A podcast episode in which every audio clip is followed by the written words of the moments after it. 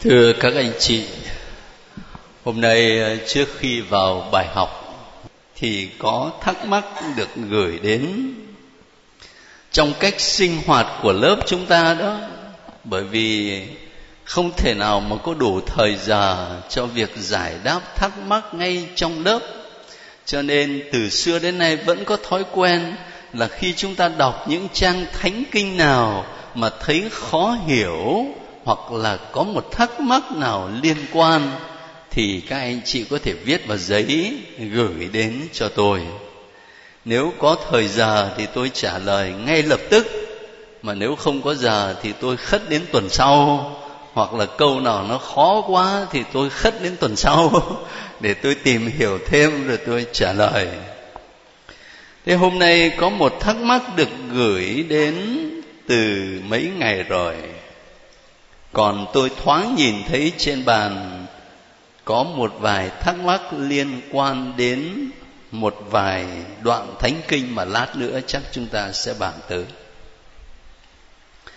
Thắc mắc của một bạn học viên trong lớp chúng ta thế này này. Con cảm ơn nếu cha dành chút thời gian đọc thư này. Đọc rồi, cho nên yên trí con đang tham dự lớp Thánh Kinh 100 tuần để muốn hiểu hơn lời Chúa và củng cố đức tin. Nhưng thực sự khi đọc bản văn sách sáng thế và nghe bài diễn giải của cha tuần rồi thì con thấy thắc mắc về đấng bấy lâu hằng yêu mến tôn thờ. Biết rằng suy nghĩ trái chiều trong tư tưởng là phạm tội cho nên phải thú tội cấp tốc. Và với cha nào đó để được hòa giải. Có gì là tội đâu. Mình đọc thánh kinh, mình cảm thấy chỗ này khó hiểu quá, chỗ kia tối tăm quá. Mình thắc mắc thì có gì là có tội đâu. Cho nên các bạn cứ thoải mái, ha. Mục đích của mình là tìm hiểu mà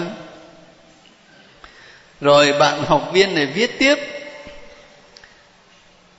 Đọc sách sáng thế chương 3 đến chương 4 Con nhận thấy lời chúc giữ của Thiên Chúa dành cho Eva dường như quá khắt khe và đã trở thành quy luật muôn đời cho thân phận người phụ nữ. Dù thời đại này đã bình đẳng hơn, nhưng câu nói xưa vẫn như định mệnh cho nên người phụ nữ nói chung vẫn luôn yếu đuối, bị thống trị, bị lệ thuộc vào phái mạnh và bị đau khổ. Nghe có tội nghiệp không?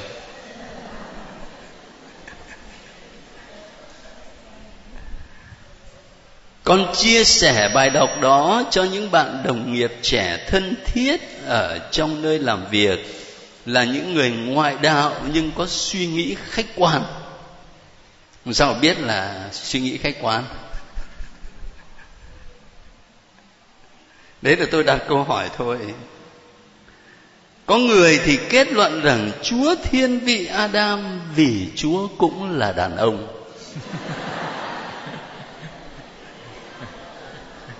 Chắc là có nhiều người trong lớp đồng ý. Có người thì bảo chúa thật ác độc dù đó chỉ là ý kiến cá nhân của họ, nhưng liên hệ với cuộc đời bạc mệnh của đa số phụ nữ trên đời. Sao con thấy đúng như lời kinh thánh quá? Bạn học viên này mô tả là nó liên hệ với cuộc đời bạc mệnh mà là của đa số phụ nữ trên đời. Ở đây tôi toàn thấy những phụ nữ hạnh phúc.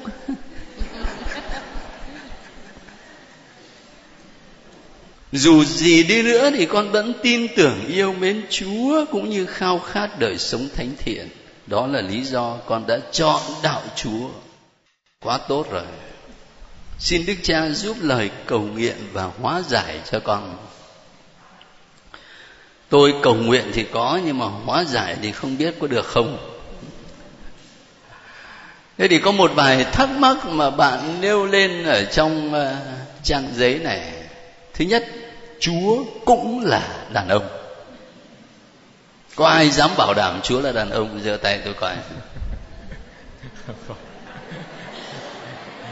Chúa đâu có giới tính.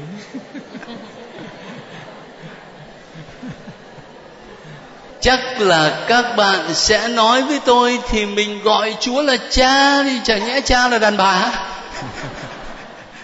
Mà các bạn lý luận như vậy là rất thuyết phục mình gọi chúa là cha mà. Và cha thì đương nhiên là đàn ông rồi.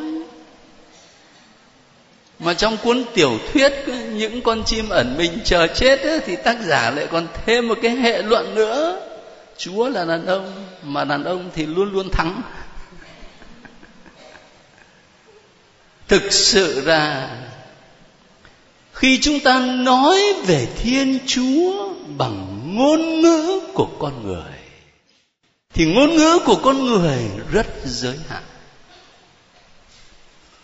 Và khi chúng ta suy tư về thiên chúa, ta cũng chỉ có thể suy tư khởi đi từ kinh nghiệm sống của con người. Và kinh nghiệm của con người thì rất giới hạn. Thế cho nên mình diễn tả thiên chúa là cha. Và mình bảo chúa là đàn ông. Nhưng mà các bạn đọc lại thánh kinh xem.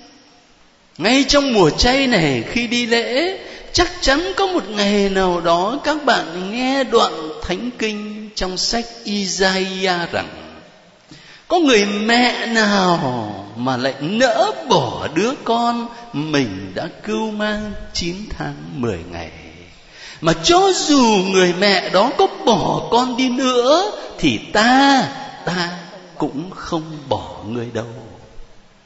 Nghĩa là làm sao? Nghĩa là ở đây thiên chúa dùng hình ảnh người mẹ để nói về ngài, phải không? Dùng hình ảnh người mẹ, người đàn bà, người phụ nữ để nói về ngài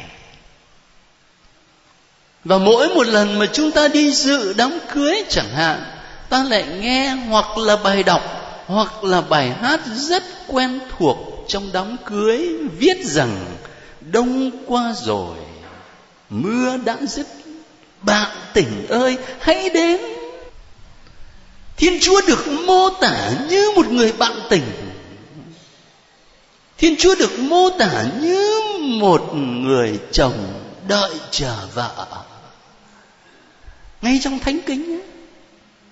tôi muốn nói điều đó để các bạn thấy là thánh kinh không chỉ vận dụng hình ảnh của người cha, mà còn vận dụng hình ảnh của người mẹ, hình ảnh của một người đang yêu để diễn tả về thiên chúa có nghĩa là thiên chúa vượt lên trên sự phân biệt giới tính của chúng ta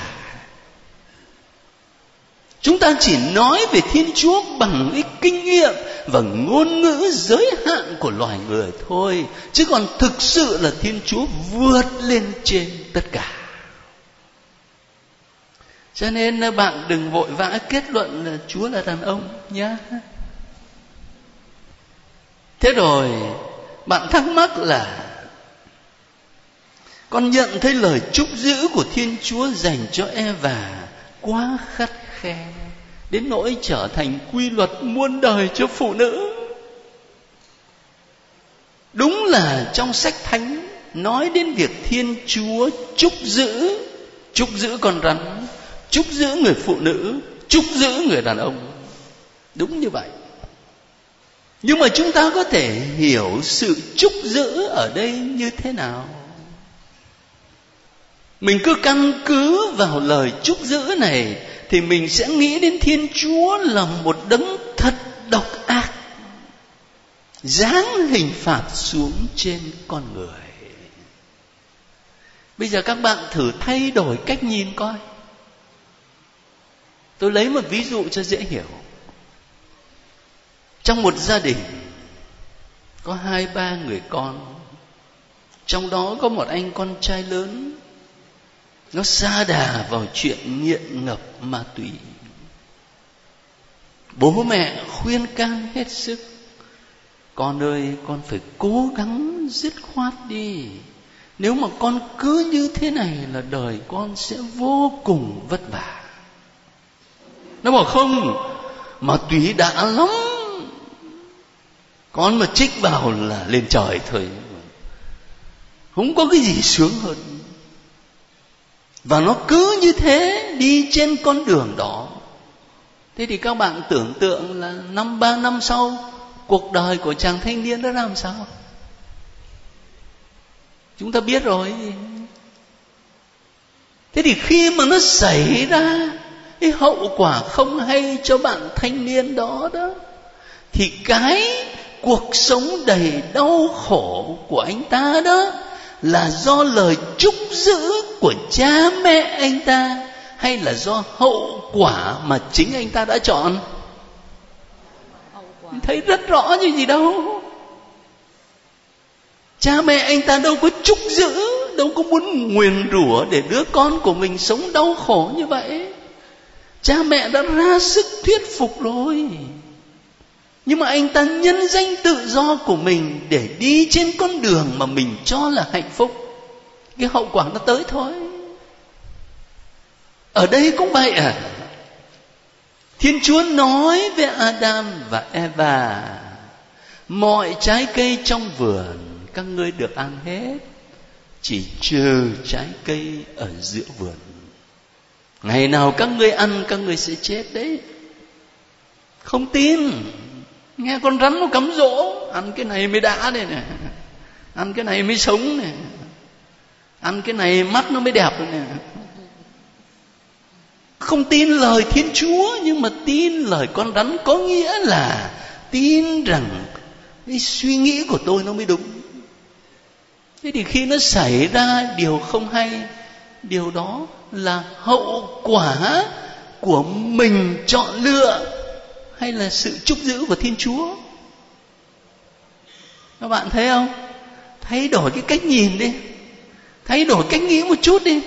Thì mình sẽ thấy vấn đề nó khác này thiên chúa tôn trọng tự do của con người.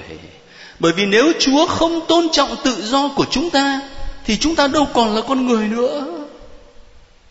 Một con người mà lại không có tự do thì đâu còn là con người nữa không có gì quý hơn độc lập và tự do cơ mà. Có thuộc không? Cho nên khi ta thay đổi cách nhìn thì ta sẽ thấy vấn đề nó khác đi. Ta sẽ không thấy thiên chúa là đấng độc ác nữa mà trái lại, người là thiên chúa yêu thương kể cả khi con người phạm tội thì người vẫn có một lòng yêu thương và người tìm mọi cách để đưa con người trở về với hạnh phúc thuở ban đầu. Ta đang sống ở trong mùa chay mà trung tâm điểm của mùa chay là đấng chịu đóng đinh mà chúng ta tuyên xưng là con thiên chúa này chiếm ngắm ngài là để thấy được tình yêu của thiên chúa dành cho con người, kể cả khi chúng ta phạm tội. Tôi không biết là tôi có hóa giải được phần nào cái thắc mắc của bạn học viên gửi không, nhưng cũng có thể là thắc mắc của nhiều người nữa. Khi đọc thánh kinh là rất nhiều thắc mắc thôi. Thế thì chúng ta chia sẻ với nhau để giúp nhau thấy vấn đề cho nó rõ hơn. Thế bây giờ ta phải vào bài chứ nếu không thì hết giờ mất. Mời các anh chị và các bạn nào, chúng ta lấy sách sáng thế ra. Hôm nay đọc từ chương 6 đến chương 11 mời các anh chị lấy chương 6 từ câu 5 cho đến câu 8 mời tất cả các anh chị loài người xả đoạn Đức, Đức Chúa thấy rằng trên mặt đất sự gian ác của con người quả là nhiều. và suốt ngày lòng nó chỉ toan tính những ý định xấu Đức Chúa hối hận vì đã làm ra con người trên mặt đất và người buồn rầu trong lòng. Đức Chúa phán, ta sẽ xóa bỏ khỏi mặt đất con người mà ta đã sáng tạo, từ con người cho đến gia súc, giống vật bò dưới đất và chim trời ta hối hận vì đã làm ra chúng nhưng ông Noe được đẹp lòng Đức Chúa. Vâng, thưa các anh chị, chúng ta tạm dừng ở đây. Tôi chỉ có một ghi chú rất nhỏ thế này để các anh chị quen. Đức Chúa thấy Đức Chúa hối hận Đức Chúa buồn rầu trong lòng khi mình đọc những cái chỗ như thế này, Đức Chúa thấy, mình lại thắc mắc là không biết mắt Chúa làm sao nhỉ? Nó đeo kính cận nhỉ? rồi Đức Chúa lại hối hận nữa. Mọi sự Chúa làm ra đều tốt, Chúa là đứng toàn năng mà lại phải hối hận à? Nhiều thắc mắc lắm. Thế thì ở đây xin có một ghi chú ngay về mặt thánh kinh người ta nói đến ngôn ngữ như nhân. Các anh chị chắc ít nghe đến cái từ này. Ngôn ngữ như nhân. Nghĩa là làm sao? Nghĩa là mô tả thiên chúa như con người vậy bởi vì chúng ta là con người mà, mình chỉ có thể nói về thiên chúa khởi đi từ kinh nghiệm làm người của mình. Cho nên, mình mô tả về thiên chúa cũng giống như một con người vậy. Ngôn ngữ như nhân. Mai mốt mình còn đọc những cái đoạn là chúa đi, rồi cánh tay chúa làm sao? Lại còn có chỗ là chúa hay ghen nữa. Mà sao giống con quá? Như nhân dùng cái hình ảnh và ngôn ngữ của con người để nói về thiên chúa. Tôi chỉ muốn có một ghi chú như thế thôi. Ở đây, còn bây giờ chúng ta đi vào chính bản văn về cơn lụt đại hồng thủy. Mà bản văn này rất dài, cho nên tôi sẽ chỉ từng câu, từng đoạn để chúng ta đọc thôi mà nắm được cả câu chuyện. Thế bây giờ các anh chị lấy ở chương 6 đó mà câu 13 Câu 13 viết làm sao? Thiên Chúa phán với ông Noe Ta đã quyết định giờ tầm số của mọi xác phàm Vì tại chúng mà đất đầy bạo lực. Này ta sắp tiêu diệt chúng cùng với đất. Như vậy là đủ rồi Chúng ta lấy sang câu 17 cho đến hết câu 18. Phần ta ta sắp cho hồng thủy, nghĩa là nước lụt xuống trên đất, để tiêu diệt mọi xác phàm có sinh khí dưới gầm trời mọi loài trên mặt đất sẽ tắt thở, nhưng ta sẽ lập giao ước của ta với người. Ngươi hãy vào tàu. Ngươi cùng với các con trai ngươi.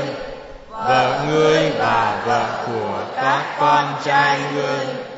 Đến đây đủ rồi. Chúng ta bước sang chương 7 câu 17 cho đến hết câu 24 Cơn hồng thủy kéo dài bốn mươi ngày trên mặt đất. Nước tăng thêm và nâng tàu lên, Khiến tàu ở cao hơn mặt đất. Nước dâng và tăng thêm nhiều trên mặt đất, Và tàu lênh đênh trên mặt nước. Nước dâng lên ngày càng nhiều trên mặt đất và mọi núi cao khắp nơi dưới gầm trời đều bị phủ lấp. Nước dâng lên cao hơn núi bảy thước, khiến núi bị phủ lấp. Mỗi xác phàm di động trên mặt đất đều tắt thở. Chim chóc, gia súc, thú vật, mọi vật lúc nhúc trên mặt đất và mọi người mọi loài có sinh khí trong lỗ mũi. Mọi loài ở trên cạn đều chết hết. Đức chúa xóa bỏ mọi loài có trên mặt đất. Từ con người cho đến gia súc. Giống vật bò dưới đất và chim trời. Chúng bị xóa bỏ khỏi mặt đất chỉ còn lại ông Noe và những gì ở trong tàu với ông. Nước dâng lên trên mặt đất suốt một trăm năm mươi ngày. Như vậy là các anh chị à, đã thấy những nét chính của bản văn về cơn lụt đại hồng thủy. Chúng ta phải đặt trình thuật này vào trong bối cảnh chung từ đầu mình đọc cho đến bây giờ lần trước tôi có nói với các anh chị, khi con người phạm tội, bẻ gãy mối tương quan hài hòa với thiên chúa, thì hậu quả của tội là gì? Là mối tương quan giữa hai người thân thiết nhất, tức là vợ với chồng, cũng bị bẻ gãy.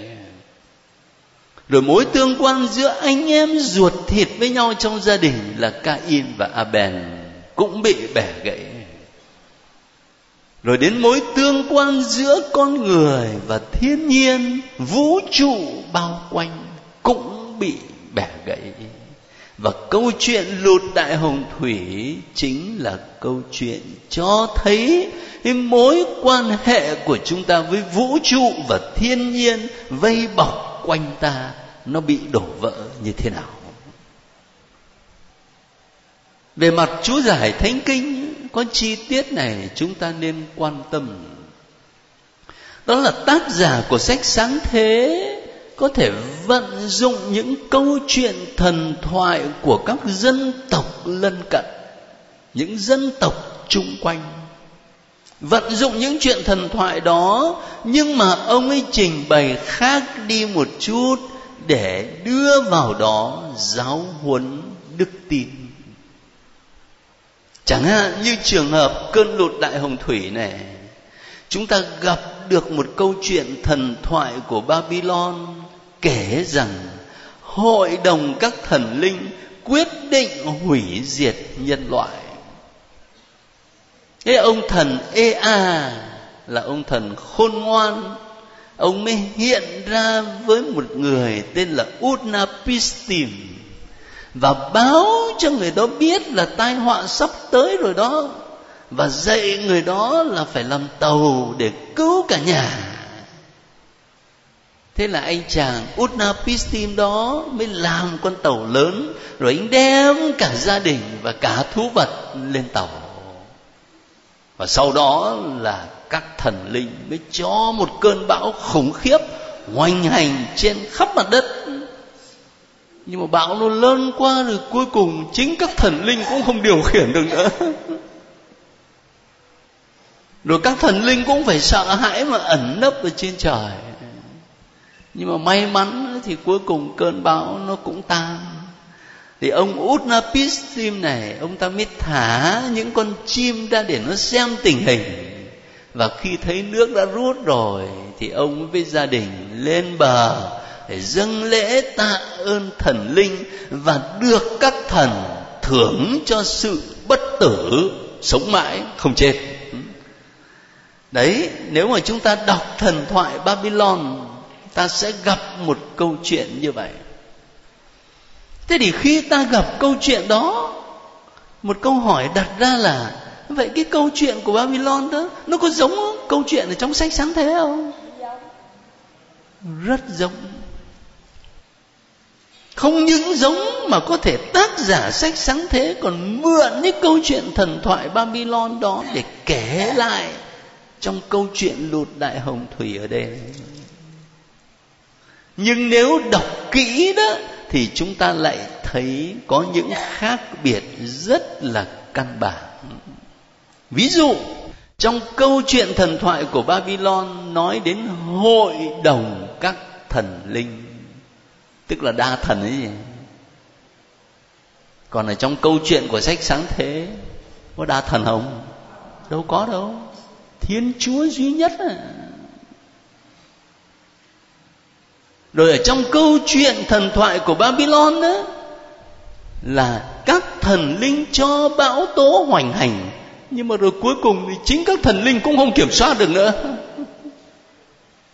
Cái chi tiết đó có ở trong sách sáng thế không? Không có.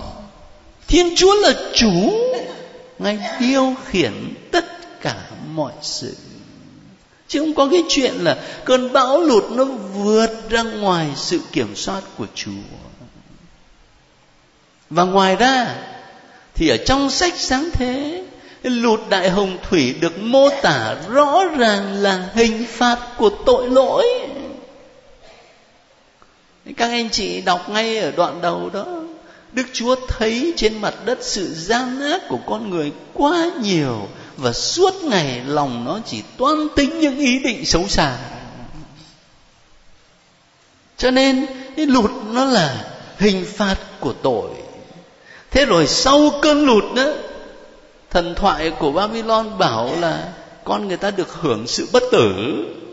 Còn ông noe đâu có bất tử đâu mà ông ấy ký kết giao ước với thiên chúa cho nên tôi nói điều này để các anh chị thấy là tác giả có thể mượn những câu chuyện thần thoại của các dân vùng lân cận, nhưng mà đồng thời tác giả trình bày một cách khác để truyền thông cái giáo huấn đức tin đúng như là ý Chúa muốn.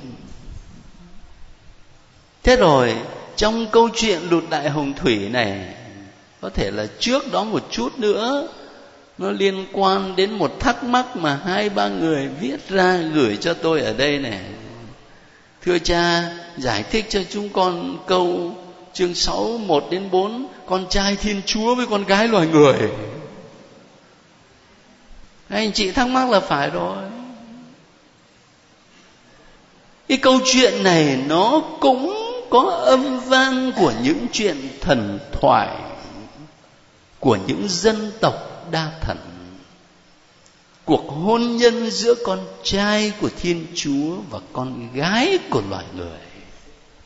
Nhưng mà khi chúng ta đặt câu chuyện này trong bối cảnh của sách sáng thế trước cơn lụt đại hồng thủy đó, thì ta có thể hiểu rằng tác giả thánh kinh đã vận dụng cái câu chuyện này để mô tả lụt hồng thủy như là hình phạt của tội lỗi.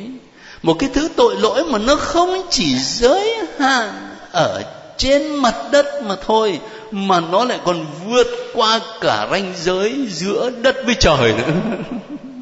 Đấy hội ý nói như vậy. Tội lỗi nó quá sức rồi thế cho nên cũng gần cái chuyện mà con trai thiên chúa kết hôn với con gái loài người đó, thì tác giả nói đến lòng con người toan tính điều xấu.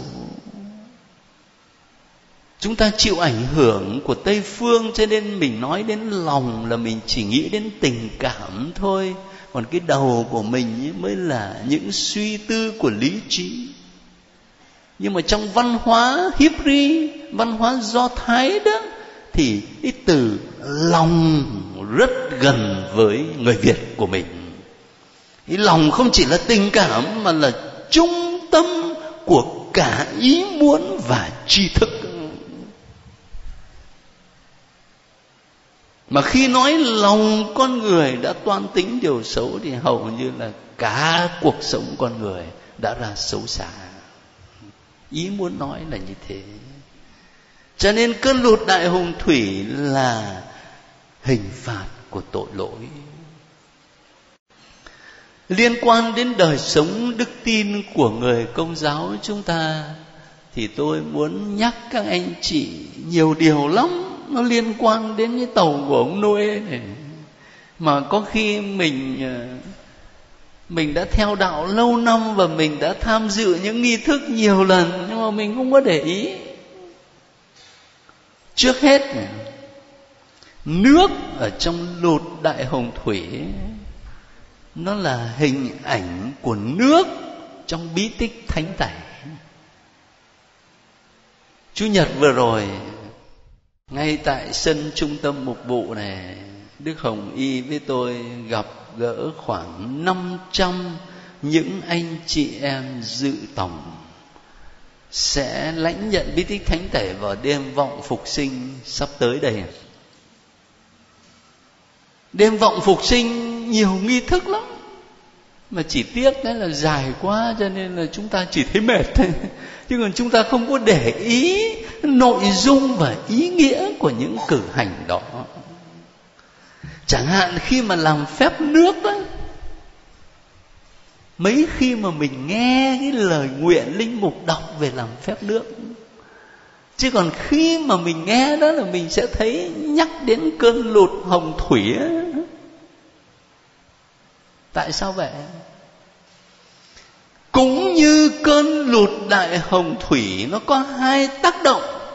Tác động thứ nhất là hủy diệt cái thế giới tội lỗi và tác động thứ hai là làm phát sinh một nhân loại mới mà ông Noe là khởi đầu. Một nhân loại sống công chính hai tác động, một bên là hủy diệt tội lỗi và một bên là làm phát sinh nhân loại mới. Tương tự như vậy, nước ở trong bí tích thánh tể một đàng là tha thứ tội lỗi thanh tẩy tội lỗi. Khi các anh chị và tôi mà chịu phép rửa tội, mình có được tha tội không? Tội gì? Tội tổ tông. Tội gì nữa? Cả tội riêng chúng ta phạm nữa. Cho nên vừa chịu phép rửa tội xong mà chúa gọi về với chúa thì chắc là lên thiên đàng thẳng cánh này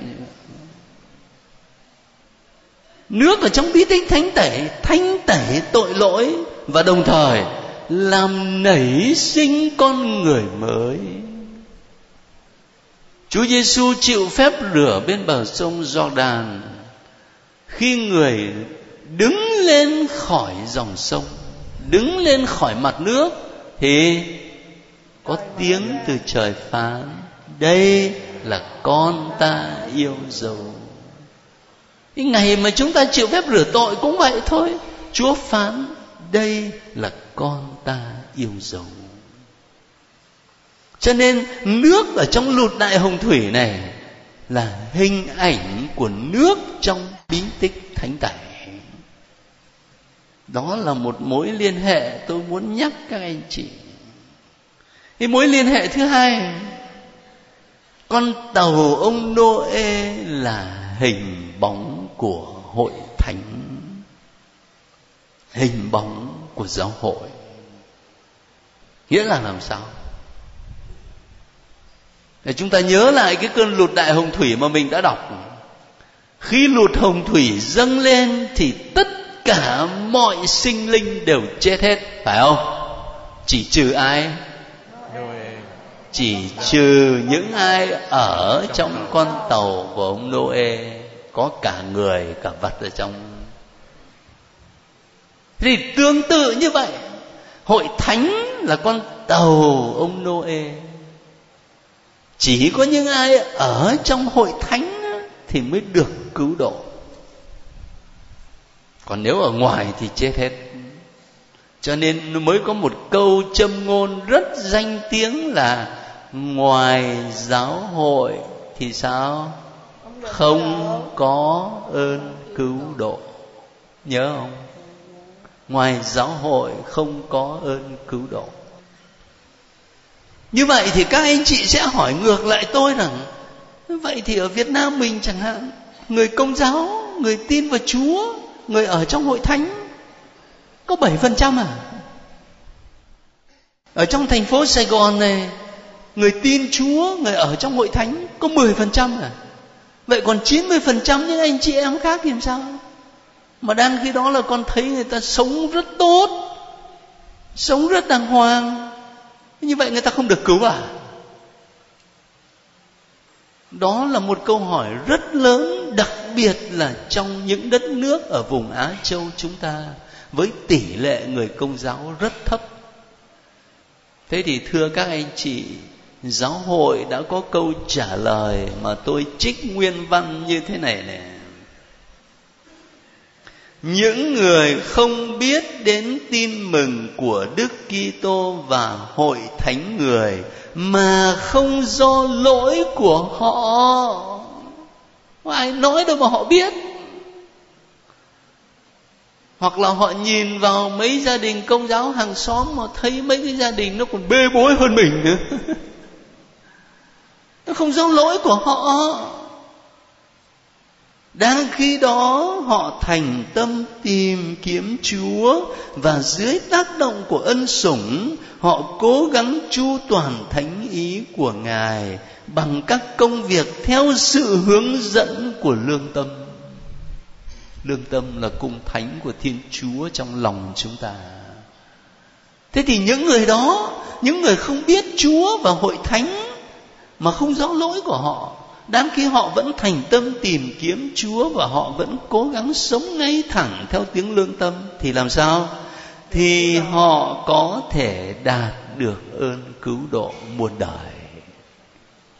Không chừng mai sau này, lúc về với chúa, chúng ta lại khám phá ra rằng người công giáo ở ngoài hơi nhiều. Giống như chuyện người ta kể bảo lúc chết rồi, lên gặp ông thấy phêrô.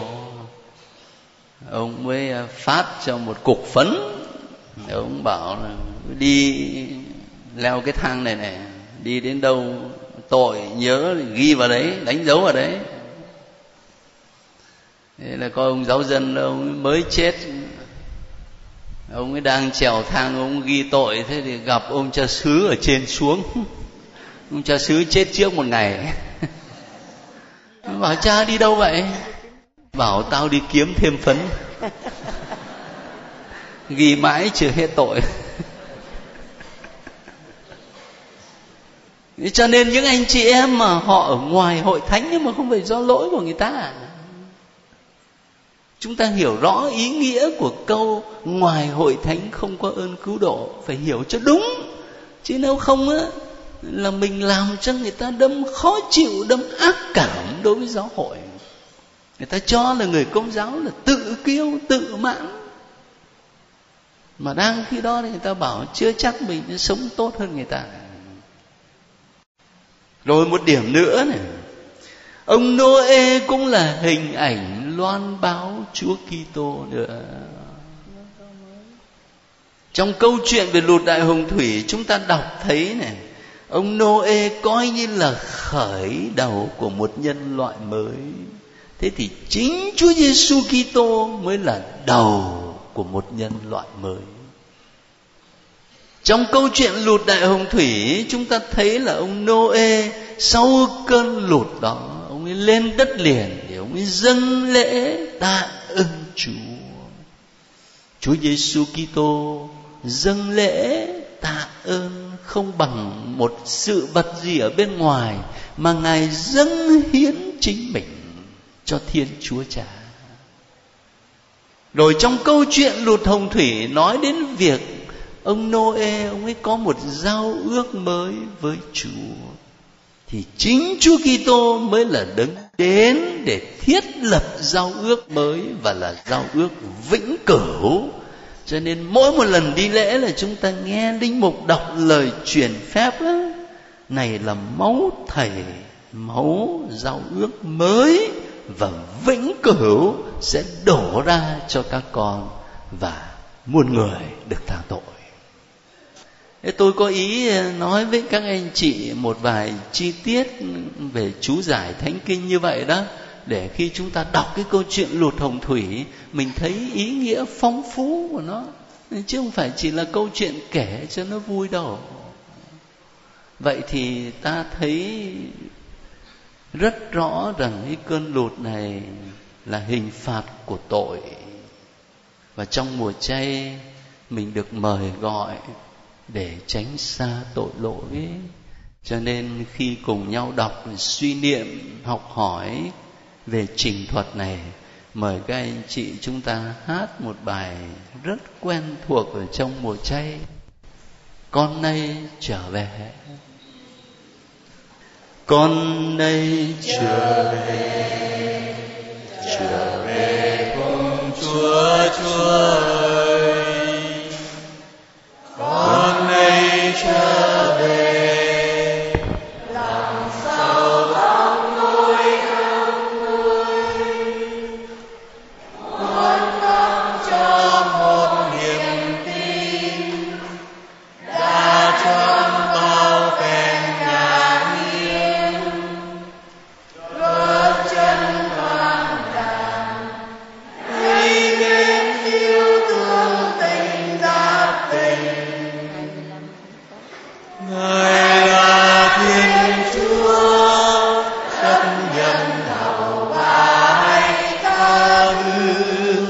nhanh lên nào. Ngài dạy nên con không khi nào mà con hoài ư dù là núi đất con thái vương tục lụy yêu đuối. Dẫn con trên đường lành thủy chung ân nghĩa muôn thưa các anh chị, có một ghi chú rất nhỏ. Mỗi lần tôi gặp các anh chị được có 45 phút thôi. Tôi không thể nào giải thích hết tất cả những đoạn thánh kinh mà các anh chị đọc. Thường là tôi chỉ chọn một đoạn chính thôi, giải thích tương đối kỹ một chút để các anh chị tập cái thói quen mình đọc thánh kinh, mình tìm hiểu như thế nào. Vậy thôi thế nhưng trong bản văn mà soạn cho các anh chị đó thì à, có thể tôi sẽ viết thêm đoạn này đoạn khác nữa. Lần trước có một vài bạn đề nghị với tôi là bây giờ cha cứ gửi lên trên một cái địa chỉ internet đó là chúng con sẽ lấy bài xuống mà giữ nó cũng dễ nữa. Thời buổi văn minh mà trong thực tế thì cha phụ trách truyền thông trang web của giáo phận sài gòn. Giáo phận chúng ta đó, ngài đã nói với tôi là mỗi một lần như thế này thì ngài xin phép để đưa lên trên trang web của giáo phận. Những anh chị em nào không đi học được, người ta cũng có thể tham gia bằng cách là nghe băng, phải không? Và đồng thời có cả bài viết nữa, phải không? Cho nên ờ, các anh chị có thể vào địa chỉ là tgp sài gòn, viết hết sài gòn. Tgp thì viết tắt. Tgp sài gòn chấm net. Chẳng hạn như hôm nay không đủ giờ chứ còn có một trình thuật nữa rất hay và sâu sắc đó là tháp ba ben. Nữa nhưng mà cũng không có đủ giờ để phân tích cho các anh chị. Ơi chúng ta thông cảm vậy. Rồi nếu khi đọc thánh kinh có những thắc mắc gì xin đừng ngại. Cứ việc ghi lên trên giấy rồi gửi đến cho tôi. Tôi tìm dịp này dịp khác để chia sẻ lại với các anh chị. À. thôi chúng ta tạm nghỉ ở đây. Hôm nay tuần sau gặp lại ha.